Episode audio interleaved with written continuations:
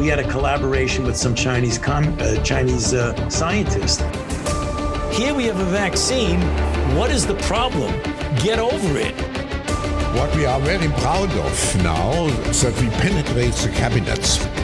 Seriously, I'm, I'm making a serious point. I don't know what half of them are protesting against. We still got Fauci walking around free. The man should be in irons in the darkest pit. As much as he touts that he cares about it, he doesn't. This is our revolution. It's not theirs. Don't let them take it from you. Don't let them convince you that it's their revolution when in fact it's not. It's ours. And we will have it. It is Friday, the 29th day of July, the year of our Lord 2022. I'm Johnny Anderson alongside Bruce Adams and the fan favorite, but I will get to him in just a moment. Bruce, how are you? Healthy and alive, yeah. Um, I'm really enjoying similar weather to what our um, UK friends regularly have, and that's cloudy, rainy weather. That's uh, it's been a nice. Now, see, Bruce, it's, uh, it's change. No, it's it's hottest temperatures on record over there, and, and they're they're melting. The, the runways are melting. We played we played it last week. London is on fire. London's burning. I think that was also a movie. It was TV series. It was it was TV series. I thought it was that thing with Gerard Butler or whatever it was. Uh, Lon- London's burning or Lon- London fall London falling or something like. I don't know. Whatever. But Yeah, anyway, moving right along, somewhere between iconic and psychotic, Marty Foster. Marty, how are you? I'm very well, thank you very much for asking. It's um, it's been a gorgeous day. A bit of cloud here and there, but mostly sunshine. However, not unreasonably hot. So it, it's been a very pleasant day. Thank you very much. How about yeah. you? Yeah, yeah. Here as well. I took a nice stroll today. Uh, saw some saw some cows. Walked past a couple of uh, you know sidewalk cafe type things, you know, with the ice cream and the cake and the coffees and all that stuff. And yeah, I walked to a couple of shops and picked up a few things and saw a bunch of people wearing masks out in public alone by themselves for whatever reason. People on bicycles. You know, I was I was telling somebody last night. Um, I, I don't know. I actually haven't told you this. I, I was able to get back into the gym for I don't know however long it's going to be. They'll shut it down for you know 30 days from now. But uh, I was able to get back in there, and I watched this guy on a treadmill, older fella. Was on a treadmill, and I mean, he was just he was smashing. I mean, the, the guy was really giving it his A game. You know, I mean, he was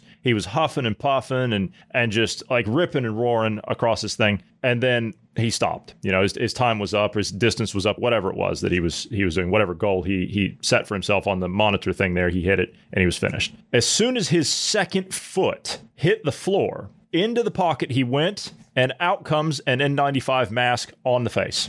There's indoctrinated, brainwashed. There's all kinds of terms for this. A cognitive dissidence On a whole new Uh, level, my friend. on a whole new Yeah. level. Yeah, we, we've seen we've seen a lot of it here in the UK with people still wandering around in masks. I had occasion to take an elderly person to the hospital just the other day. Uh, it was a private hospital, and uh, the elderly person was being checked out to see if they were a proper candidate for cataract surgery. And um, I filled in the paperwork for them, sat down. Everything was socially distanced. People were sat, you know, three, four meters apart. I was offered coffee. And then as an afterthought, the receptionist said, um, uh, sorry, I meant I meant to mention, could you wear a mask, please? I went, no, I don't wear masks. Oh. And then another patient behind me piped up and said, Well, we're all being responsible. I said, No, you're not. You're being compliant. You've been lied to and sat down. And not another word was spoken. It just it's it's that they were trying to tell me that it's it's a requirement to be inside the building. It's not. It's not a requirement. It's a guideline at best, and even then, it's a uh, it's a misinformed. Uh, what's the word I'm looking for? It, it's just bad advice to wear those masks. They do nothing, absolutely nothing. The woman who was sat at the desk wearing her mask, five feet behind her was an open plan office, nobody wearing any masks in those desks. Well, no, see, So- they, were all vaccinated, so you don't have to worry about anything there. So you're you're fine. Well, the, the elderly person I was with has been vaccinated twice and they've declined the booster. And I did say, if you want to wear a mask, please feel free. Don't let me be any kind of influence. And they replied, no, thank you. I don't think I'll bother. I did um, see today that I saw a statistic out of the UK that's 30 million, the actual numbers, as in like the, the actual numbers, 30 million of your citizens have refused the first round of vaccines, as in not this 3 million number that they're giving you, not this malarkey they're giving you. It's the, the real number is actually 30 million. And Uh, that, even that gives me that gladdens my heart to hear that. yeah. And this, well, then this one will actually, th- this one will make you even happier. Of the people that have taken the first round, over 50% of them, I think it was like 53% of them, have refused any further jabs after that. Yeah, I, I saw. I don't know if it was one of the things. No, it wasn't actually. It was something that uh, a family friend had posted, and it was somebody else's uh, piece, uh, and it was basically saying that the unvaccinated are about to be vindicated because there is more and more uh, reports coming out, and it's becoming more and more clear that it's been an enormous confidence trick. That that was I know you and Ned got into to not an argument as such, but uh, uh, a misunderstanding about the word benign. I totally got what you were saying, Bruce. That the most benign thing you could think of was that they just needed the money, and th- there is no benign answer to to this whole mask wearing nonsense. They knew it wouldn't work. They know it doesn't meet any of the requirements to to stop viral you know material spreading unless you're wearing a full full seal face mask with a filtration system it's not going to do any good whatsoever those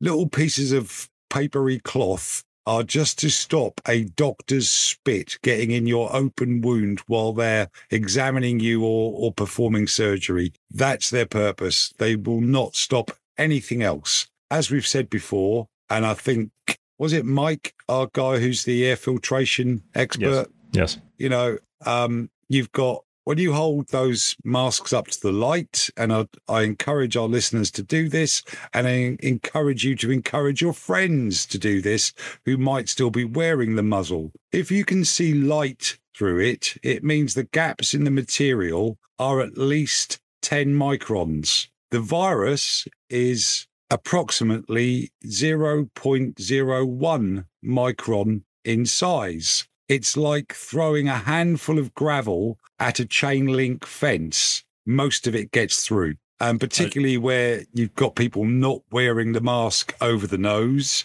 where you've got the panels at the side where they're breathing out, it just it just makes you uncomfortable. It just breeds bacteria in your throat and around your nose. Stop wearing masks, people. We talked about this last week, but I wanted to show you this graph. This is from your Office of National Statistics in the UK. So this is the government's own report. This is not our opinion or this is not an opinion piece or anything like that. This is just the UK Office of National Statistics. They listed COVID 19 deaths by vaccination status in England, just in England, and they reviewed 60 days, April 1st through May 31st. The first you're going to see on this graph, Marty, is the unvaccinated. The next bar you're going to see on this graph is the double jabbed. And the third bar you're going to see on this is the double jabbed and boosted, so the triple jabbed. Those numbers kind of speak for themselves, do they not? Oh, they they totally speak for themselves. I will caveat that though with the the fact, uh, and we should mention this just for absolute transparency, that the first group to be vaccinated were the over 80s. Then it went down decade by decade.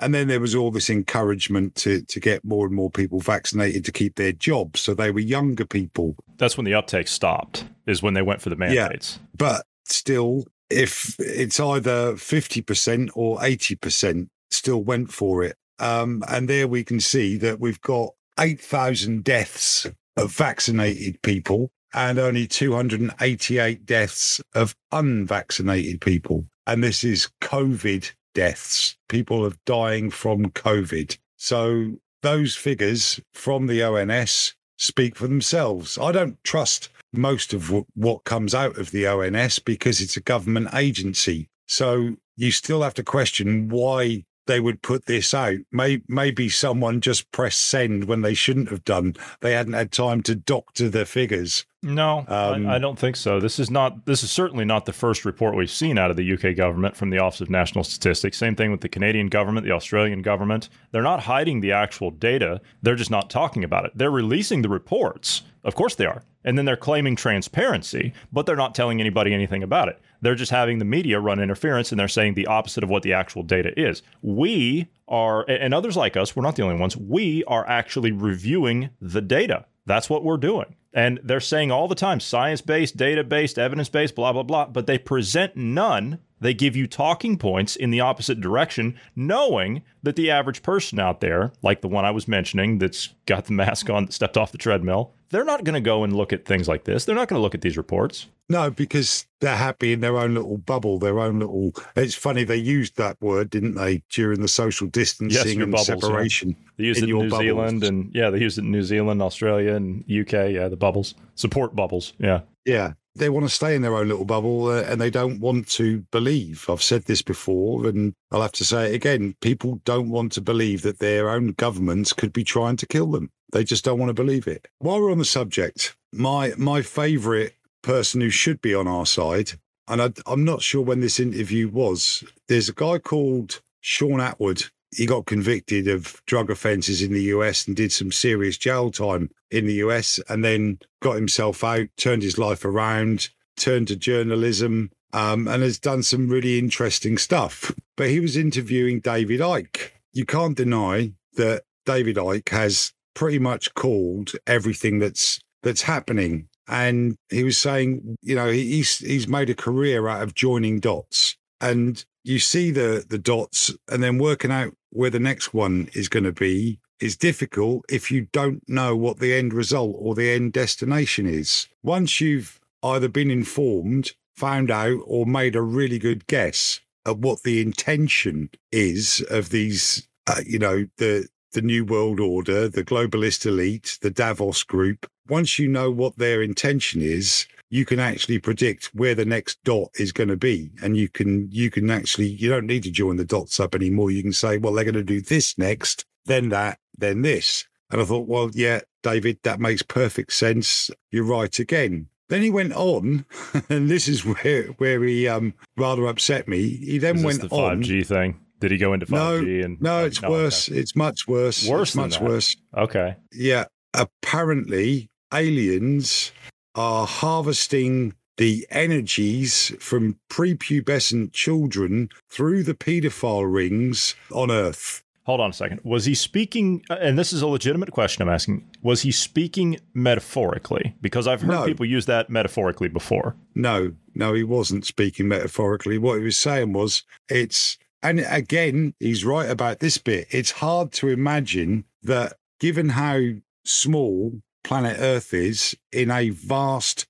galaxy uh, and and universe, that there would be no other intelligent life somewhere. And what he was saying was that that intelligence has cast its influence over the planet for its own purpose and it feeds off the energy of prepubescent children. And it's the paedophile rings that basically, I don't like that for two reasons. One, it's absolute nonsensical bollocks. And the other is, heaven forbid, it ever gives a paedophile a defense in court. It wasn't me, Your Honor. The aliens made me do it. That's the problem with anyone who who is awake and speaking the truth and then mixing it all up and conflating it with absolute madness like that. So it started off as a good interview and turned into me ranting at, at, at the screen again. Yeah, yeah, and it, it's it- it's like you said uh, when you watch his interviews, he he talks, he makes so much sense, and you're following along with it, and you're like, yeah, yeah, you're right, you're right, uh, yep, I've seen that. You joining that that dot up with that dot, it makes perfect sense when you put it like that, and then he gets into the crazy, absurd stuff like that, and it's like you just basically you, you just canceled out everything that you tried to get me to believe. it's that that's turning people off. As someone who wants to wake those nearest and dearest to me up because they've heard these things, because that kind of thing gets around, even if it's not being shown on mainstream media, it's it's coming up through a Facebook video feed uh, or something like that. It's being put out there. Those are the ones that are really, really dangerous because they they stop people from waking up. Um, Here's another possibility, just to just to throw this one in there. Maybe this is a little bit of a curveball. Maybe I'm reaching. I don't know because I certainly don't believe any of that that that alien stuff. And I, I am with you. And I've said it here before. Bruce knows that I've said this before. Uh, the listeners know that listen to our morning show back in the day when we used to talk about space and and all that stuff and all the different constellations and stuff that are out there. It's it's in my opinion, it's, and I'm not a scientist, but I believe that it's scientifically impossible that we're the only sentient form of life and an intelligent form of life in the galaxy. I, I, I refuse to believe that. But do I think that there are like these uh, green skinned or gray skinned little alien things running around? No, that's that's crazy. Uh, and do I believe that they're mind controlling people? No, I don't. But here's the question: the absurdities that we're seeing out of this whatever this agenda is of the day, right? So the, the so-called elites, uh, whatever any of these like the these uh, uh, these pedophile rings, any of that. Okay, so if you look at these things that are even being run at the highest levels, if you look at those and you you take that the absurdities that we're seeing out of the establishments. Is it possible because I've said many times here before, is it possible that they themselves have created a reality where they actually believe that. I'm talking about a psychological issue here. Is it possible that they've created a reality for themselves where they actually, I'm talking about Gates and these people, where they actually believe what Icke is talking about for themselves? Is that possible? Of course, it's possible. And when it comes to see the the idea of grey or green men is is just an anthropomorphization of whatever forms of intelligence might be out there. It's our own image being put on whatever is there. And it, it might be completely different. What we're talking about is intelligence, something that is sentient. It doesn't have to have the same kind of body as we have. It doesn't have to have a body at all. I personally know, and I've explained to you why. I don't think I've done it on air, but I've explained to you why I believe that thought energy can travel vast distances without the aid of uh, of a telephone or a radio or, or whatever. So if I know that thought can exist outside of the corporal form, then intelligence could also exist without a corporal form. So they could they could believe this. There there there is a a pathway of things to connect up joining the dots again that could allow them to do that. But it's just a, a self justification. That's all they're doing. They, they know deep down in, in, in the very center of their being that what they're doing is wrong. But they make these excuses for themselves uh, to excuse their behavior to themselves because they don't give a damn what you or I think. They are that self centered, these utter narcissists like Gates are that self-centered that he doesn't he doesn't care what we think about what he's doing, but he needs to justify it to himself. And businesses do it, industries do it. It's like at the moment, why has a, a little old lady, and and these these figures are are, are accurate because I, I heard about it today. A one bedroom flat, 180 pounds per month just for electric. That's what the electricity company were trying to charge her. Um, I know prices of electricity are rising across Europe, but uh, I know you guys are having issues that, with yeah, you know uh, providers being closed and things like that. They're ramping the prices up, blaming everything on the war in Ukraine, and we know that there's ways and means that they can solve this problem, and the costs do not have to be put onto people who can't afford them, but they want the costs on those people who can't afford them so that they become absolutely, totally reliant on government so that there's the control. There's that cast iron grip around your entire life because the moment you can't afford to buy something or pay for something that you absolutely need, then you have to have it as a handout. You have to have it as a free gift. And once you have it as a, as a gift, you're screwed you're you're stuck. You're you're suddenly in their debt.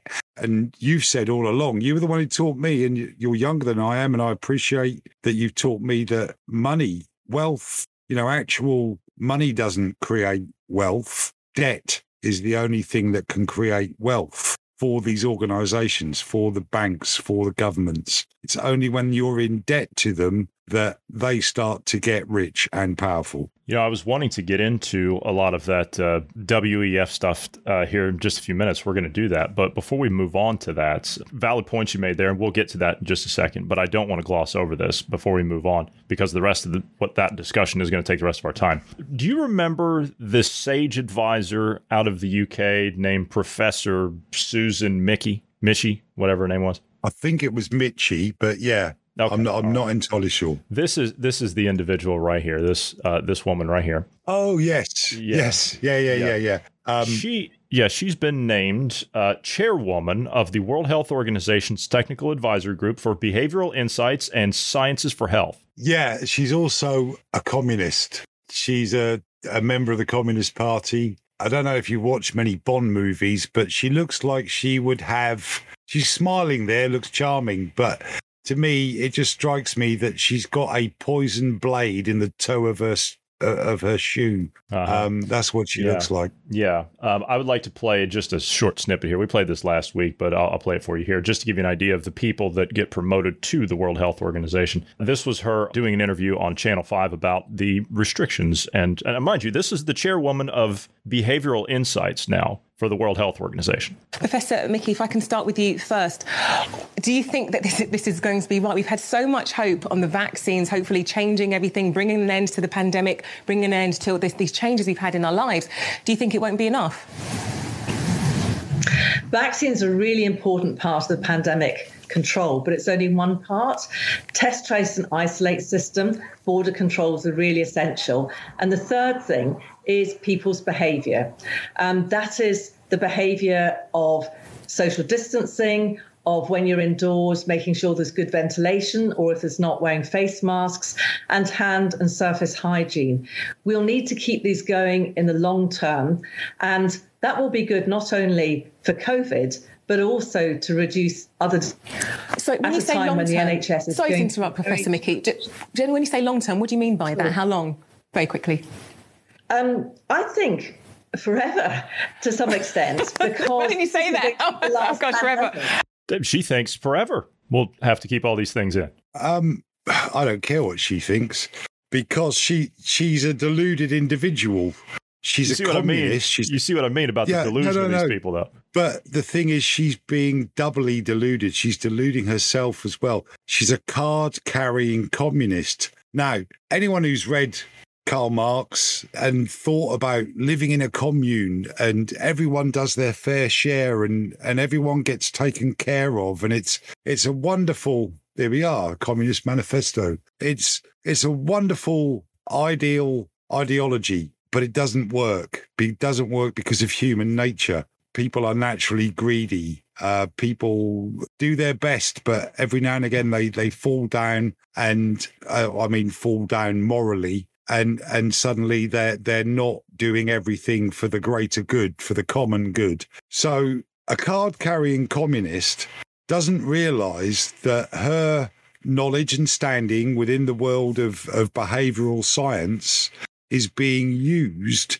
as a control method by elite who don't want to do everything, uh, you know, do, do their equal share or contribute to a society. They want to rule that society. They want to lord it uh, over it. They're in a position now where they can also quite easily get rid of billions of us. They don't need us anymore. All they want are the assets, the property, the land. They can still feed themselves or get us to feed them if there were a billion of us left because they're going to automate farms. We'll be eating bugs while they'll be eating what we've always eaten and, and what they enjoy. So she's a card carrying communist who believes in, in everyone doing their fair share and everyone contributing and she doesn't realize who she's actually working for and whose agenda she's actually driving forward. She might be extremely smart and have degrees in psychology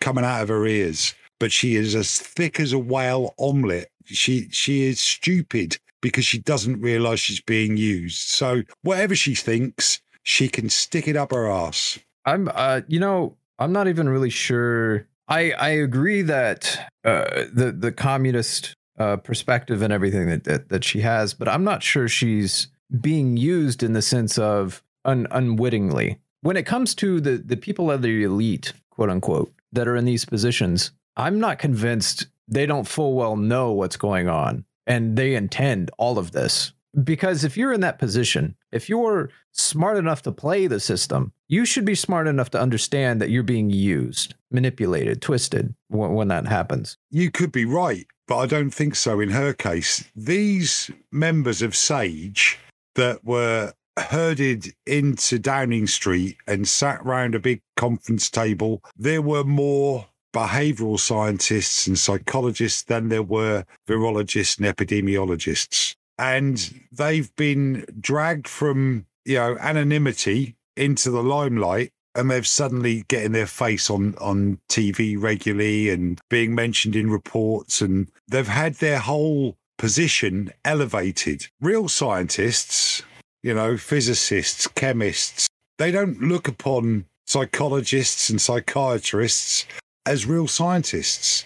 And the reason for that is every mind they try and work on or work with is different and will behave differently. There are no constants. There are things that tend to meet the rules in most cases, but not in every case. So they they're not constants. They're not they or they were not uh, considered that highly in the scientific world. And particularly not in the medical world. You know, uh, a heart does this, a liver does that, a brain will function in this way. A neurologist is something quite different from a behavioral scientist. A neurologist knows whether or not that organ, the brain and your nervous system is working or how to how to get it to work again. But what she's doing is is telling it what job to do, how it should work, not the actual basic functions. And th- there is no real science behind that.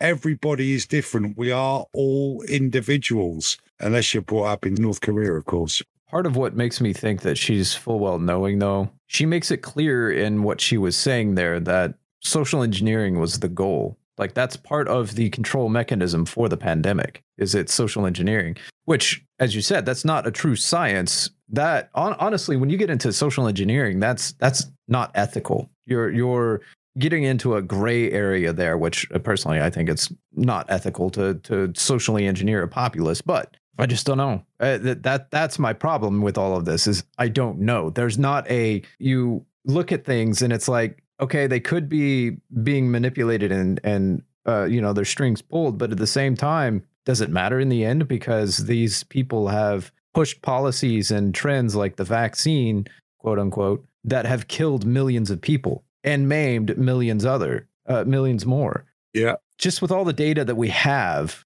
uh, you know, VAERS, it's only four to five percent of the population, and it, it, it's, it's bad. I'd like to make a revision to something, if I may, because uh, I want to make sure we get this right. The statistics that I mentioned on the number of uptakes of jabs in the UK, I want to make a correction to that, just a slight correction, because I was wrong. 19 million. This is according. This report that was released just yesterday is is being reported by the UK Health Security Agency. So this is your official government report. 19 million in the United Kingdom remain unvaxxed and 30 million, which is near enough to about half, just a little under half of your, your population, 30 million have refused anything past two, the first two. Yeah. Okay. Yeah. Yeah. That sounds, that's still a damn sight more than the three to four million that they were mentioning in that farce that was portrayed as a um, as a documentary that I watched the other day called "The Unvaccinated." Those were all actors, um, by the way. Well, they they they they were certainly paid to be there, but I don't think um, some of them at least were very happy with the way in which they were portrayed, the way in which the edit portrayed them. But getting back to Doctor, I use that term loosely, Michie. Is she a doctor? Has she has she got a PhD? I, am sure that she does. Professor is what they were calling her on the interview. I'm assuming well, yeah, that's that's who it is. Some someone who who does anything professionally can call themselves a professor. So you know uh, That's a shoe true. shine. That's true. I'm sure Um, that she probably has a PhD. If she's involved in, in clinical psychology and behavioral psychology, then she's probably Yeah. she probably has a PhD. But but getting back to her, there are um to to Bruce's point. Is she being used or is she absolutely complicit? I would say it's a bit of both. She is being used because she thinks she's getting something from it. She thinks she's achieving her self-actualization, the the the top of the um the pyramid. Uh,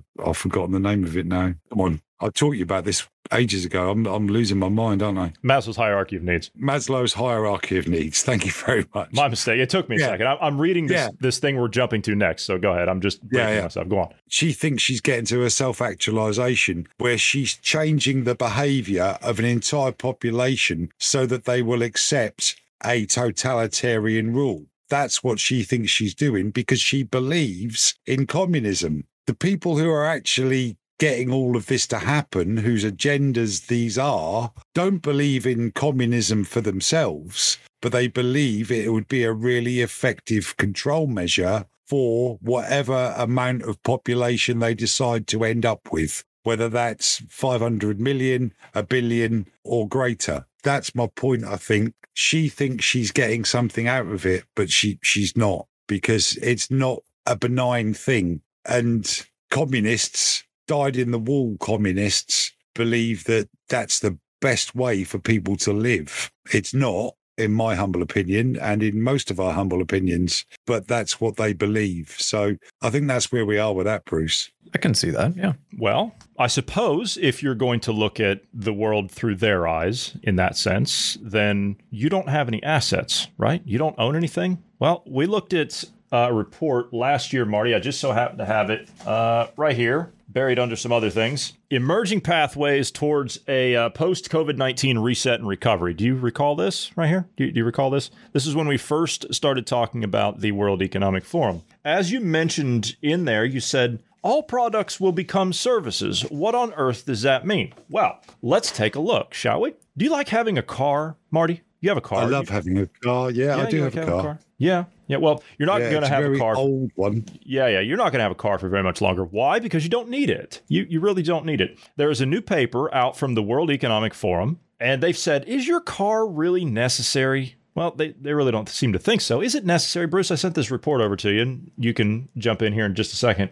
They call for an end to quote, I'm doing the air quotes, wasteful, wasteful private car ownership in favor of communal sharing to lessen global demands for precious metals and fossil fuels. Of course, they're going to push you into other things because we're transitioning, right? We're transitioning, we're getting away from fossil fuels. So they have to move you into something else that they have a monopoly on that are very, very scarce resources. And only the privileged are going to be able to, to have those because they really don't have any other choice. They say that you will go from the model they're going to use is that consumers will go from owning to using. That's the way forward. The average car or van in England is driven just 4% of the time. This is according to the paper. I'm quoting from the paper. Instead of having vehicles sit idle, sell your car and walk or share because quote, car sharing platforms such as GetAround and Blue SG have already seized that opportunity to offer vehicles where you pay per hour used, such as here on continental Europe, they've got uh, Car2Go. They've got, of course, you got you know Uber and Lyft, but those are not cars that you drive. But uh, these other things where you you know you can just go and you with your smartphone, you get the key and whatever, and you start and you just drop it somewhere, and then it shows up on a map, and someone else can book it. You know, you have your banking information in there. But anyway, the end to private car ownership is essential. They say it's essential and can be applied to everything from cars to private homes and even citywide design principles a design process that focuses on fulfilling the underlying need instead of designing for product purchasing is fundamental to this transition. This is the mindset needed to redesign cities to reduce private vehicles and other usages. Isn't that great? Bruce, what are some of these some of these things that we're going to have to sacrifice and and what are we going to have to transition to in order to have these the, these vehicles that are essential that we're not allowed to own, we're going to have to use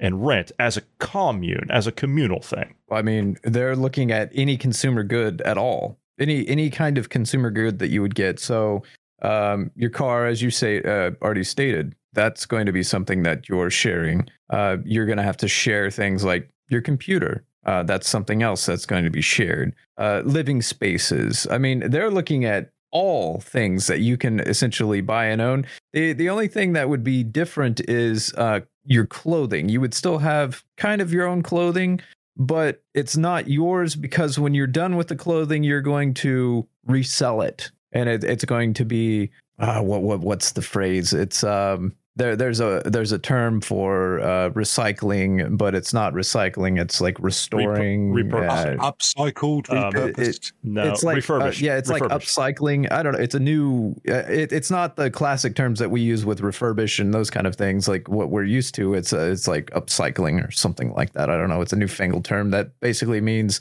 refurbish. All these kind of ideas are are being pushed, and they're also pushing for something. Actually, this one I agree with. They're pushing for uh, longevity and, and product. I actually agree with that. I mean, back in the day, you could buy, as an example, um, you, you you buy a vehicle, and the vehicle lasts and lasts and lasts. They don't have plastic components in there. They're all you know metals and and things that are going to last a long time. And then if you did have a problem with those vehicles, it was uh, if you knew some basics on how it worked, you could uh, you know get together, uh, put the car underneath the the you know the tree and uh, uh, do it yourself. I, I would be fine with going back to to that, but these other things you're going to share and not own, no, that that sounds awful awful close to communism, doesn't it? this this longevity for products. When I first had a house of my own, I bought an Ariston, which is a French model, no offense, washing machine. Now, one of the things they said in that that piece was, you know, you won't have a washing machine, you won't have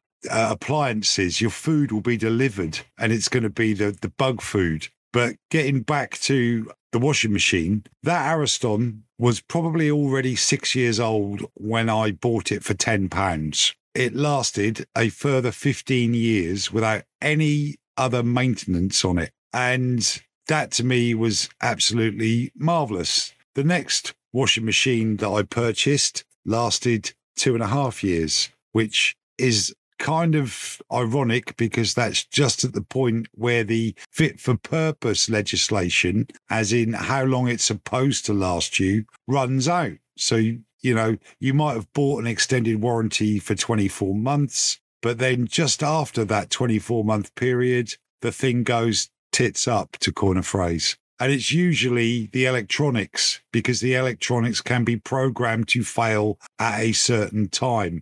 Reliability centered maintenance is how things have moved ahead in big industry within the armed forces. They do studies on exactly when something is going to break down. So you don't have to do daily checks and maintenance. You just have to repair by replacement and swap out certain pieces of electronic hardware and other hardware, you know, other other parts of the system at certain times, just ahead of when the studies say it is about to fail. That's the problem that we have. The cars, as you were talking about being fixed, my grandfather, who I've mentioned before, he drove old cars, as as do I.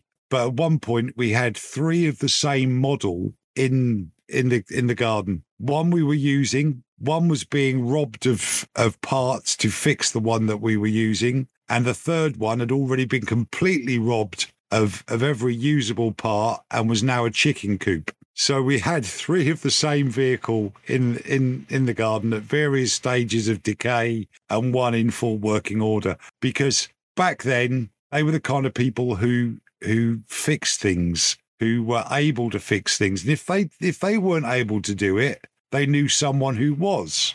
With the exception, I have to interject here, with the exception of a Morris Marina, I don't think there was any fix in that. well the british leyland company um yeah the morris marina in fact all all of the the the leyland cars were not terribly good. The car in question was uh, i think it was called a ford henry and it was one of those sit up and beg ones that you see in in films from the 50s and 60s that was what he he drove the next car after the morris henrys all went was a car called a Mor- uh, sorry Ford Henry's was a, a Morris Oxford, and it was the same sort of shape as an old Jaguar, and it had a walnut dash and red leather bench seats front and back. To me, it was the height of luxury. It was the oldest car in the area. Oh man, if I could, if I could have one car, and this is no word, uh, and I don't want to get down into this, but I just have to say, since you're since you're mentioning that, it just triggers me because if I could have one car, one classic car, if I could have one to own, you might think,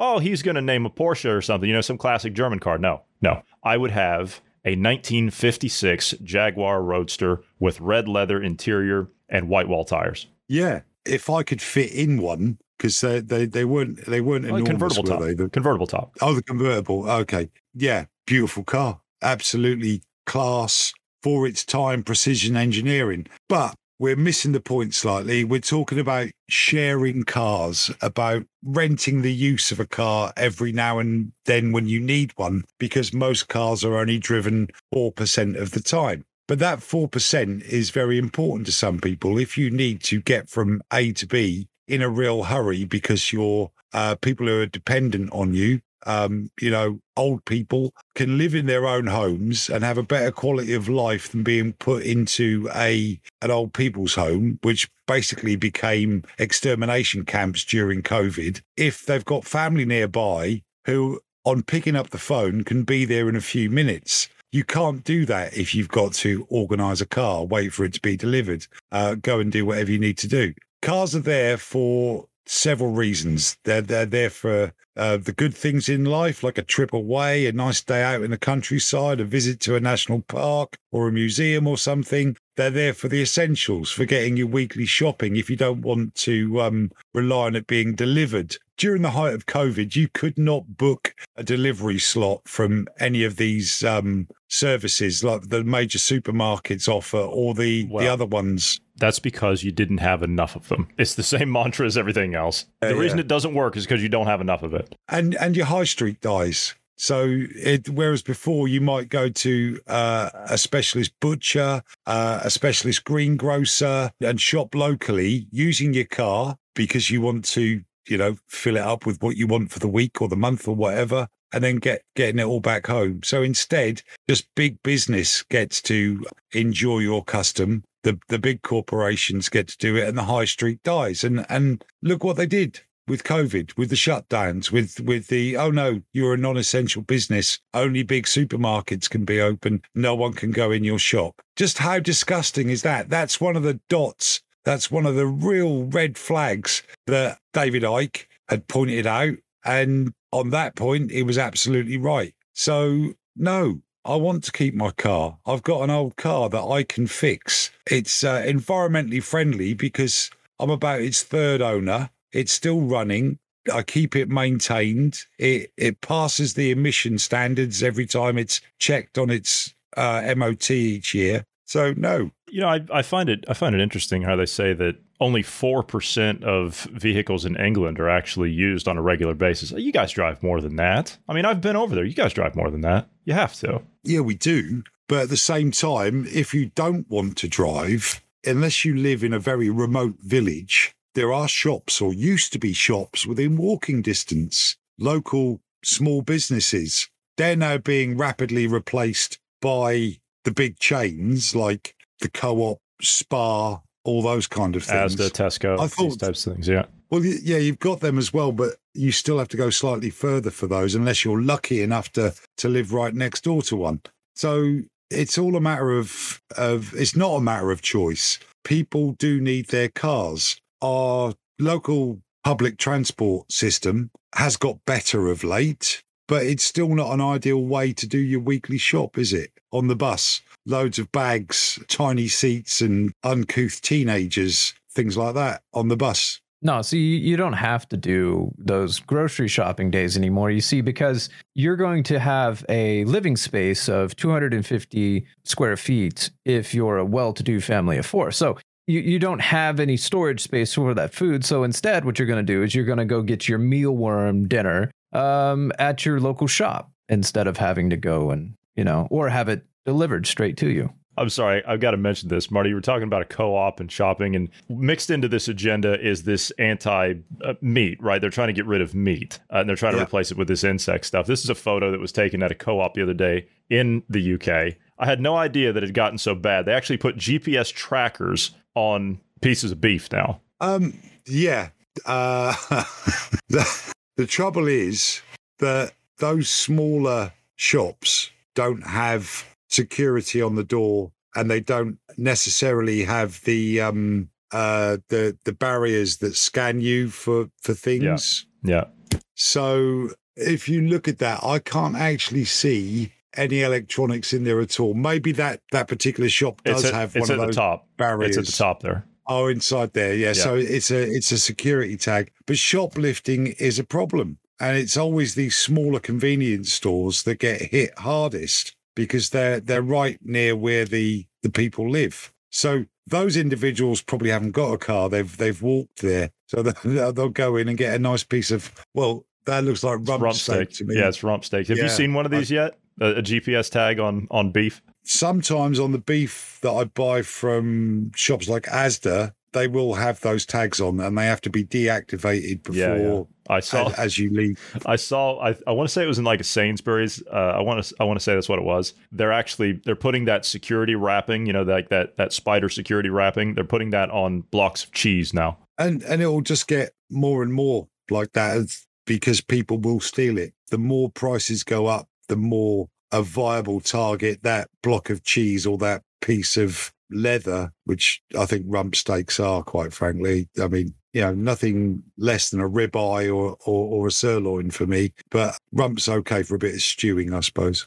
Uh, I also wanted to uh, I wanted to play this uh, Extinction Rebellion, you know, because they're they're part of this as well. Marty, you talked about how they sometimes will go into these supermarkets, and I, I think you you said one time they were going into the this um, this the meat section of a of a supermarket, and they were laying roses on cuts of meat that were in there in the in the Yeah. coolers. These are the famous ones that for uh, gluing themselves to the uh, you know whatever the hospital floor, jet liners, train carriages, roadways, that kind of thing, putting themselves in crosswalks. The German Extinction Rebellion arm, they actually they got creative. They put that quick dry cement on their hands in Berlin the other day. They they decided they were going to cement their hands instead of gluing them. So you had the police out there with chisels and hammers, you know, little sledgehammers trying to get them off the uh, the roadway. It ridiculous. But this is in London just yesterday. Uh, this is, of course, doing the uh, the World Economic Forum's bidding on uh, a post animal economy. This is them in supermarkets taking all the milk, all of the uh, the yogurt, all of the cheese, the butter,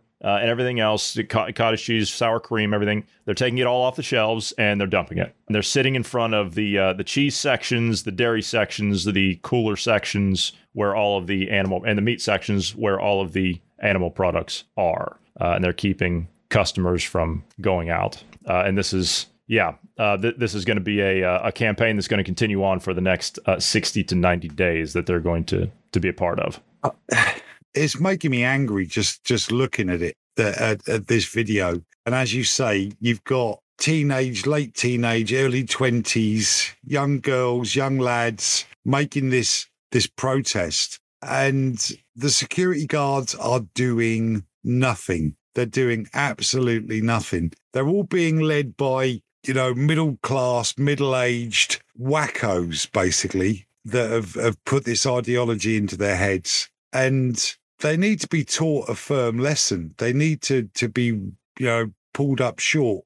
First of all, they need to Um, be drug out of the store. That's the first thing, and they need to put the products that well, they're that stealing that would back. that would That's be the first thing. that would be lesson one. That would be lesson one because if I, if I was in charge of that store, I'd I'd risk the jail time. I really would. And, and get them out of there. They're wasting food. They're wasting people's time. But they've been misinformed. They have been misinformed, and they believe with all their hearts that they're doing the right thing. They're doing the only thing that's right for the planet. They're wrong, but someone needs to show them they're wrong. But step one would be that that sudden shock that, oh, hang on, I can't get away with doing this anymore. Please take your foot off the back of my neck, sir. That's what they should be woken up with. A really strong armed out you go, sunshine response to to that kind of protest inside a shop. these people are a bit of a hypocrite. So when you go in and look into the arguments that these people make, uh, one of the arguments is that consumerism is bad. right? That's that's one of the things that they consumerism is exploiting people basically. Yet they go in and uh, dump all this product, take all the product, and and stop people from uh, buying any other product. Which in this case, this is life sustaining product. This is not about consumerism at this point. Except they just dumped a bunch of product that is only going to continue furthering more consumerism because now the, the store has to go and buy more product. So it's just going to continue the consumerism trend. So your your entire protest, yes, it did cost the store some money, but at the same time, you're just furthering a, a, a greater demand of this product. So in essence, you're a hypocrite. Uh, you're you're just pushing further the narrative. Yeah, and and they're they're making it they're making it worse. I think we said some time ago when we were talking about Extinction Rebellion and other organizations that what they should do is make their protest part of the solution, not part of the problem. And they haven't done that. They haven't achieved it. I had something really profound no, they, to say, but it slipped just, my no, you're fine. They they just they go out and they disrupt the normal flow of things, thinking that that's going to somehow get people on their side and it's going to get some kind of a result. And it's not. It's not helping your cause at all. All it's doing is pissing people off. Yeah, look, look, look at our cause. We, we've got a cause. Our cause is to expose all of this and, and, and prove to people how it's all interconnected. This is one of those divisive measures that will keep different parts of society from any kind of cohesion so that we can't stand against what's really happening. BLM divisive along racial lines. You've got Extinction Rebellion divisive along environmental lines. You've got all of these different sides of society. You've got religious divides. You've got, you know, sectarian arguments, and they're all stopping us from doing what we would rather do. And we'd be held up to the same judgment as those young people in that supermarket. Let's say the three of us were stood outside the front door of Davos right now. I've got to be very careful what I say here. But let's say we were, and we just happened to notice Klaus walking past. What would you want to do? You'd want to get a hold of him, wouldn't you? You'd want to get him well, away. I, I certainly his, wouldn't buy his... him a coffee. I certainly wouldn't no, be doing you, that. You, you'd, you'd want to ask him some questions, and you'd want some straight I would, answers. Yeah. I would really, like, and, honestly, that's that's the truth. I would really just say, "Hey, Klaus, can I talk to you for a minute? I have a couple of questions. Actually, more than a couple. But he's but... not. He, he, he wouldn't answer you in, no, in, no, in those circumstances. No. You wouldn't get near enough. So you'd have to commit a crime to even get a chance to get some answers out of the man. I, I use the word man well, very loosely there. Take, take and Avi, that's why those. Sorry, God. No, I, I, was just going to say, take Avi Yemini. You know, you know who Avi Yemini is out of uh, yeah, I know Avi. Well, I don't know him personally. I've got right. a lot of time for him. Yeah, yeah. He was at Davos this year and he caught up with uh, David Nabarro, who is a coordinator out of the UK to the World Health Organization. And he caught him just as he was walking past in Davos to to another meeting, and he says, "Look, I got some questions for you here. Can you answer these questions?" And the guy stopped and said, "Okay, what I'm going to actually, you know what? Let me just pull the video. One sec, because this is good. This, this goes to you exactly to your point." While you're pulling the video, I'll, I'll just throw this in here real quick. If we did exactly what those protesters were doing at the uh, that that grocery store, if you just sat in the way, impeded his movement, you're going to be met by armed guard that are going to pick you up and move you. Yeah. This is okay. So this is Avi catching up with uh, the WHO uh, COVID envoy in Davos, and th- this is exactly the type of answer that you would get from upon high. Listen. I'm an envoy on behalf of WHO. Avi Yemini for Rebel News in Davos, Switzerland at the World Economic Forum. Moments ago, I managed to track down one of the special envoys for the WHO's response to COVID 19. Now, I'm not going to put his full interview yet because. I hope viewers can understand, and I hope this is not cut out, that I've been ambushed in the street and I'm responding to this gentleman's, I don't even know his name. Avi Yemini. I'm responding to his questions because I believe that it is my duty to attempt to communicate. So I appreciate, I, I, appreciate that. I don't I mean to. I, don't mean to be. strange. We're just running fast, so that's why I, ju- I'm- I, I get I'm it. late for a meeting. All right. It's just that you are asking questions that I can't answer. All right. Thank you for your time. I And apologize. I, I, mean, I would like to say to those of you who are watching this, you know, I would be very happy to be interviewed normally about this. Can I get a but card? Be ambushed. I don't have any cards left. David, where, where can I catch you to, to, to continue this interview? Uh, let me just write it down. Sir? So he never called him for the interview. He never got another interview. And do you see the you see the the type of response he said? It's my duty to attempt to communicate. Yeah. And at the same time, it's his duty to attempt to say absolutely nothing of worth. If they didn't have something to hide, he could, you should be able to answer someone's question straight off. We've seen it all the more recently in the stuff I've seen televised from your, your Senate inquiries and stuff where people are saying, okay, tell me what a woman is. Do you believe this? Do you believe that? How much have you spent? How much has your organisation done for this? And not one of the people who are there as witnesses or or people who are being they're not, under trial, are they? But they're they're they're there to give a no, but they are, they are under oath, and if they're caught lying, They're under to- oath, but they then they cannot. can They couldn't time. lie straight in bed. They they they can't give a straight can't. answer to anything. Can't. No, it's just like Fauci. You know, he, he can't give a straight answer to anything either. He's going to be hauled back in before Congress again, and he's going to do his little song and dance and everything that he does up there, and nothing's going to get He answered. needs- nothing's going to get. He needs to be so careful because he he re, he resembles a worm so much that he may accidentally wind up in a you know a, a high protein insect burger at some point. A protein shake, an insect protein shake. Yeah. We got some news today. Uh, we're not going to get into it today. We're going to talk about this on the exclusive, and this will be out for our regular listeners on Monday. Uh, Anthony Fauci is still funding Chinese military run biolabs using U.S. taxpayer money in China. Uh, and we do have receipts of that. We're going to talk about that uh, over the weekend. But uh, either one of you gentlemen have anything else for today? No, no, thank you very much. I think I've said all I need to say today. Again, not too coherent, I'm afraid. Um, it's a, a bit of a mismatch of things. But as I was saying to Ned, um, who does research stuff, and you guys do too, most of what you hear from me is just opinion, but it's opinion based on on quite a, a, a broad experience of life. And I, I just hope we can uh, continue to cut through the lies, damn lies, and statistics, and actually present some some real facts like we have done tonight, because it's it's straight from the horse's mouth. The ONS they show the results of the vaccination that more people, way more people, have died who have been double vaccinated and triple vaccinated or quadruple vaccinated than those who were unvaccinated during that period. So a difference of, of, of around about 200 to two blocks of 4,000 people within a 60 day period. Was it, was it, yes, it was, wasn't it? 60 days. Yeah. Um, Same so, time period. you know, that's not been on the news. That's not been broadcast on mainstream media. And if the only way it's going to get out there is through, you know, podcasts like ours and other sources of non mainstream um, information and news programs, then we've got to just keep doing it. So thanks. Now that, that's me done. Thanks a lot. Very good. We will see you again next week, hopefully. I hope that you have a, uh wonderful weekend. I know you've got some special things lined up, and I hope it all goes well for you and uh,